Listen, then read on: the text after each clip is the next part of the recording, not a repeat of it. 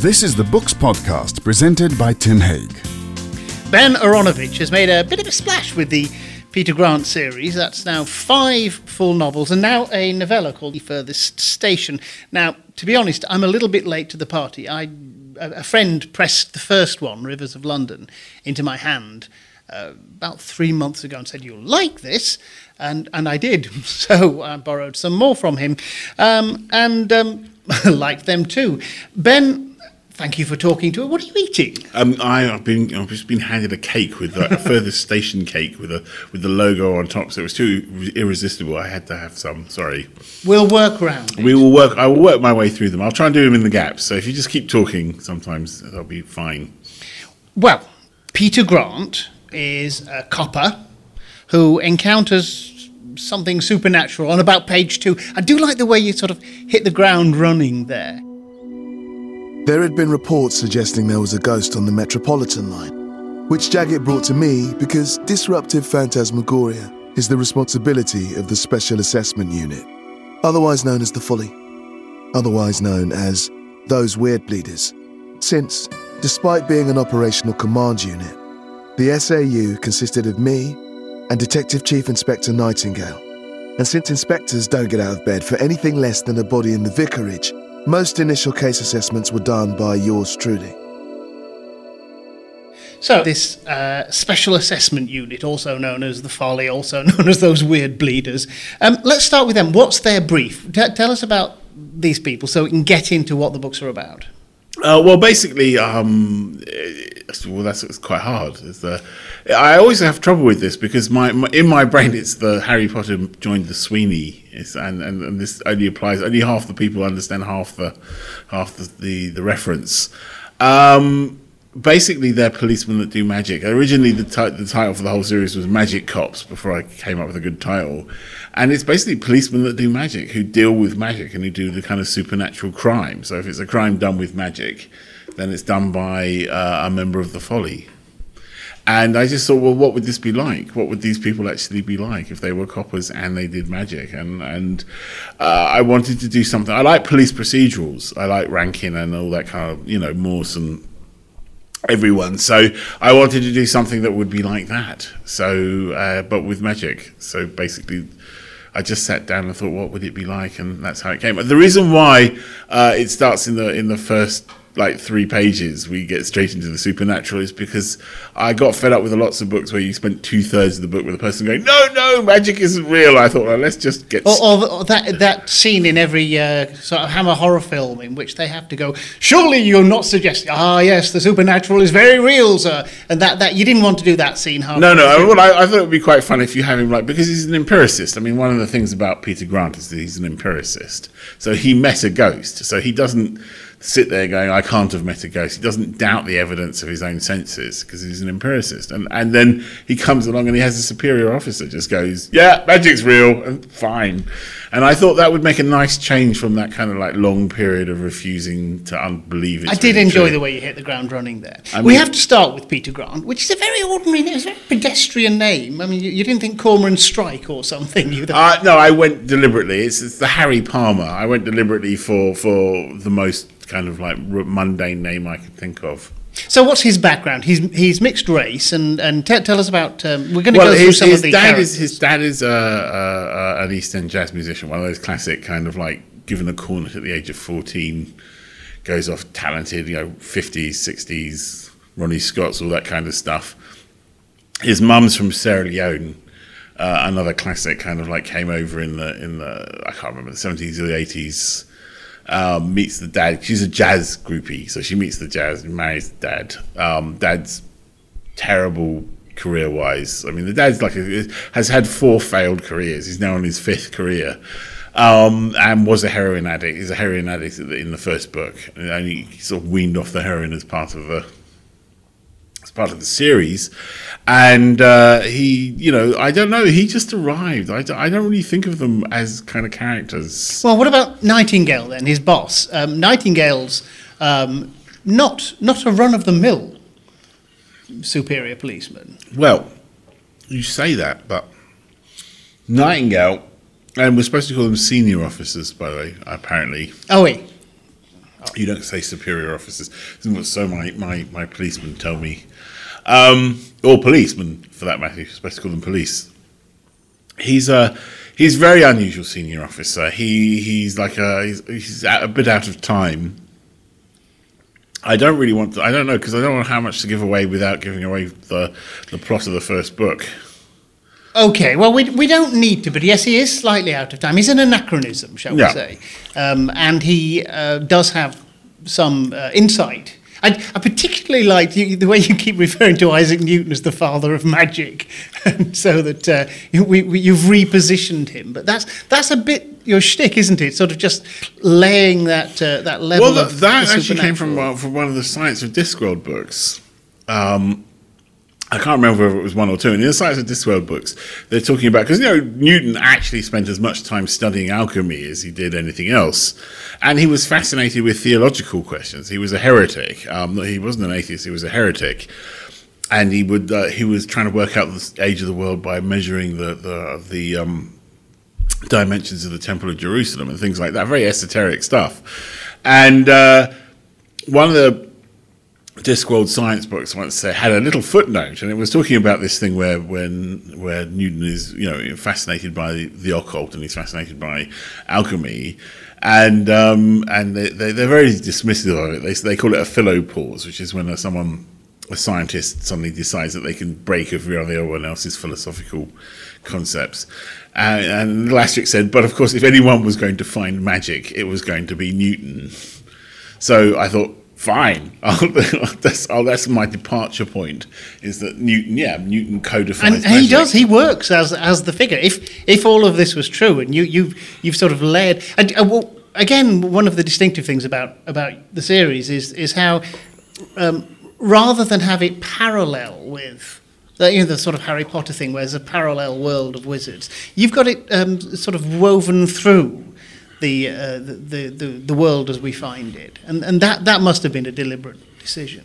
Well, most people don't know how the police work anyway. Most people don't know what policemen do all day because they watch a lot of TV, and TV is very bad actually at what police work is like. Unless, you know, except for something like Happy Valley, um, which is very good at kind of like the response officer level, but is you know, and um, and so I thought it's quite easy. You can have an organisation in the Metropolitan Police that deals with magic, and people just wouldn't know about it in the same way they don't know about most of the organisations that are inside the Metropolitan Police. And the senior officers know there's a division that does the weird bollocks, but they're not happy about it. And most people That's entirely plausible, isn't it? Because they have all sorts of um, sort of little bits of uh, operational Yeah. you, you don't really want to know about. You Yeah, and they and they don't because it complicates everything because they can't you know it complicates the paperwork if it's like weird magic. They'd rather they'd just rather so basically and there wasn't a lot of it. You see, that's part of it. There hasn't been a lot of it for a while. So it, it wasn't. They didn't need a complex bureaucracy, and then now Peter's come along, and there's more magic crime about. Peter's kind of devising forms that they can fill in, and they're very happy with Peter because he's good at that kind of stuff. he's got magic bureaucracy. Yeah, well, he's because you know Peter was deliberately designed to be the antithesis. Sorry, the antithesis of of uh, the the stereotype British copper who is a middle-aged white guy who hates authority, ironically, um, doesn't get on with his superiors, hates paperwork, yearns of the old days of the 1970s, and his marriage is crashing into a bu- booze-fueled kind of like hell. Right, and I thought, well, no, I'm going to do a young mixed-race guy, gets on great with his loves paperwork, And even uh, occasionally um, gets laid, which yes, is and occasionally gets laid Yeah. and does not have and does not have a isn't angst ridden. isn't angst ridden. Yes, I, I wanted to avoid angst. He's, I wanted to do so because when I started writing this, we were right in the middle of the, the big Stieg Larsson craze, and we had a wave of Scandinavian detectives. Every single one of them more sort of like psychologically dysfunctional than the next, until you got to the kind of Icelandic dis- detectives who barely function, who get out of the morning thinking of their dead sister who died in a climbing accident when they were twelve, and and uh, can't get to the crime scene without at least I knew you'd mental think that breakdown. about those because in one of the books you've got a reference to uh, giving giving somebody one of those uh, knitted sweaters that that uh, that Scandinavian detectives put on when they're having a nervous breakdown. I thought, oh, this is a man who's read. I deliberately made Peter Grant as different from that as possible. I, I basically did the Columbo thing. You know how Columbo came about. No, actually. Oh no, tell me, go. on. Well, Columbo came about because they said, right, we want to do a TV series. We want to, we're going to take all the cliches are currently then, which is the late '60s, of American detective stories, police stories, and we're going to turn them on their head. And at that time, like policemen were portrayed as clean shaven, suit wearing, just the facts man, two fisted, gun welding, car chasing, kind of like you know, you know, like policemen, and um, and instead we get this shambling, rambling, like, And I a mean- wonderful actor, I mean, which is he- always yes, yeah. I mean, they really lucked into the actor, but I mean, it was like it was a beautiful piece of writing, and uh, you know, we assume since he is an LAPD officer that he has a pistol somewhere on his person, but you never see it. And you know, he has a terrible car, and he never fights anyone. There's no action sequences, and to top it all, the actual total reversal was you know who did it right at the beginning, and it becomes how he finds out who did it rather than you know who the the, the uh, who done it. So I thought I'd take that principle and I'd apply it to the current run of you know alcohol soaked jazz. You see, that's why I made his father a jazz musician because he knows all about. He knows way more than than Rebus about jazz. He could talk Rebus under the table, but he doesn't particularly like jazz. It's just that his father was a jazz musician, so he knows all about it.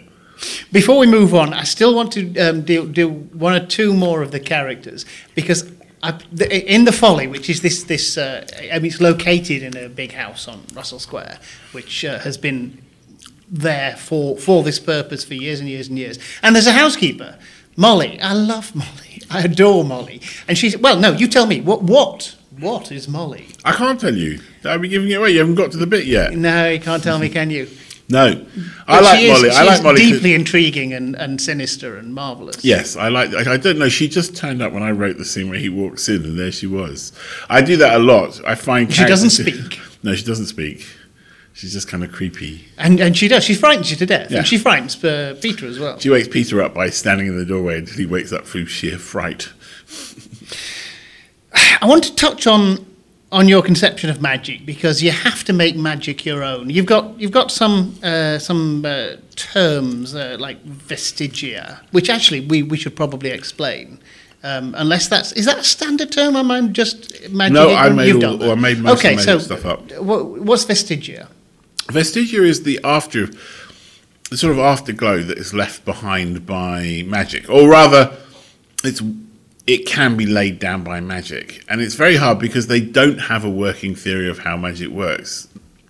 It is rather like Isaac Newton and his theory, his laws of motion. You see, Isaac Newton figured out that there was action at a distance. The big breakthrough Isaac Newton did was to work out that there was no physical connection between the sun and the planets, and that gravity worked with no physical connection, which was very against the kind of current Aristotelian view of the cosmos at that time, where everything had to be connected.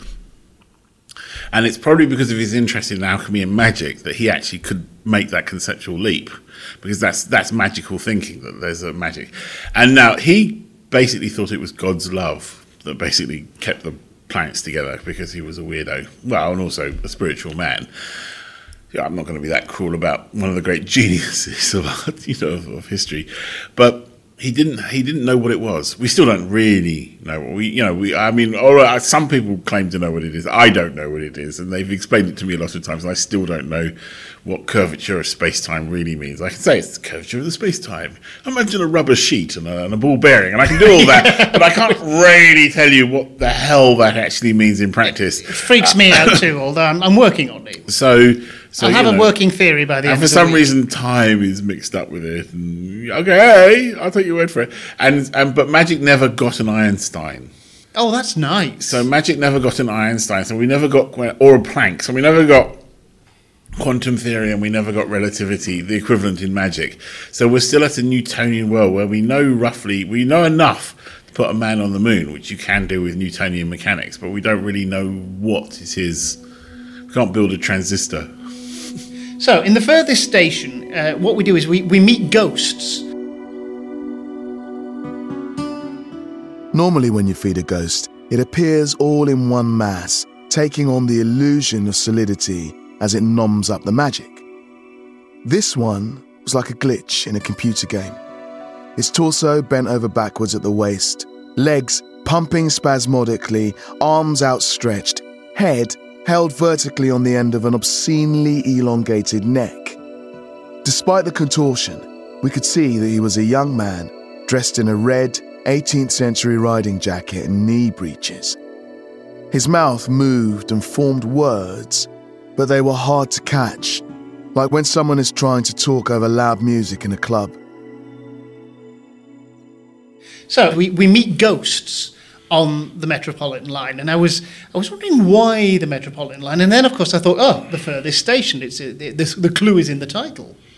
Well, uh, actually, actually, I, I didn't choose it because of the furthest station. I found out about the furthest station once I started doing research about the Metropolitan line. I chose the Metropolitan line because of it, it's, it's tremendously important role in, in kind of expanding London out to the west. I mean, it is the reason we have that whole swathe of, of West London, what's known as Metroland. And, and, it, and once you get into it, it's very fascinating. And then I discovered that Chesham is in fact the furthest station on the underground at all. See, I thought you'd done that deliberately because you you do have a, a habit in the books of taking Peter out of London, and I'm sure that's deliberate. It, it, it's a way, isn't it, of, of, of uh, creating London almost as a character in, in the books by removing him from it from time to time. yeah, I like to, yeah, so you can look outside. You know. which you do. You need. And my, my favourite line I've ever written is it's a sad fact of modern life that if you drive far enough, you run out of London. We said it's a novella. Uh, why is it a novella? Why, why? I mean, after five full-scale novels. So, oh, the, well, some I I'd never really thought of writing novellas, and I'm not that enamored. I wasn't that enamored of the no, the novella because it's very hard to sell. It's very hard to sell. People don't want to buy them, although they are becoming much more popular now because they work very well with Kindles. So people pick them up, and it's a good kind of three four hour read. It's good for a flight across, you know, to into a commuter flight or a, you know a holiday flight. It's a good, it's a good kind of like fun read length. And um, Subterranean Press, which is a company that does specialist, uh, pr- uh, what, I don't know what you really describe them, specialist kind of limited edition copies, and they get all signed. I signed them, all 2,000 of them.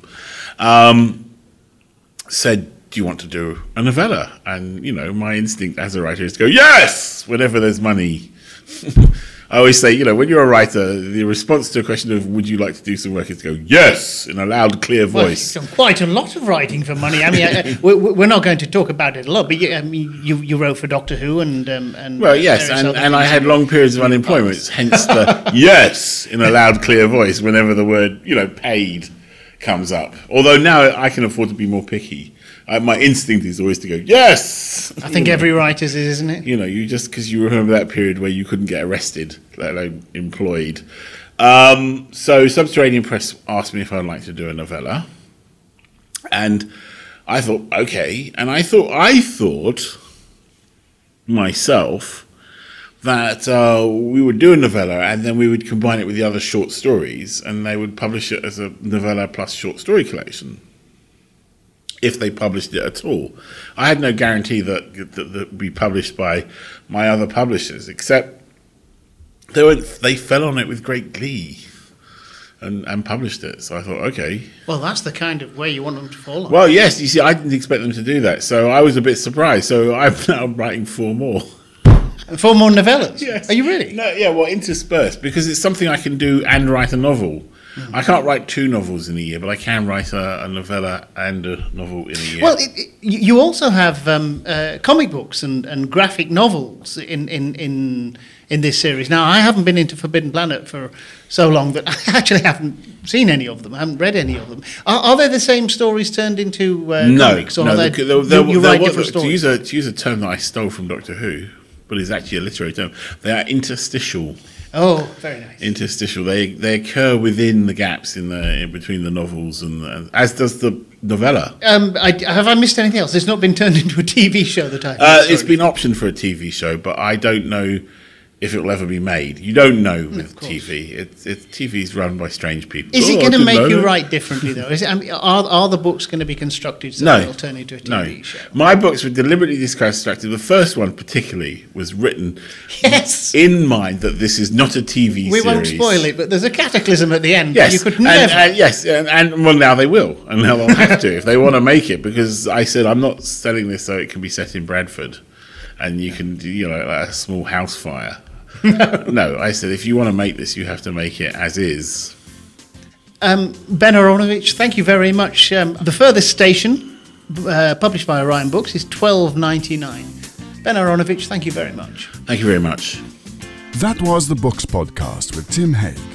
The Books Podcast is produced by Green Shoot. You can find out more at www.green-shoot.com and Tim can be contacted on tim at green-shoot.com www.thebrainfuel.com.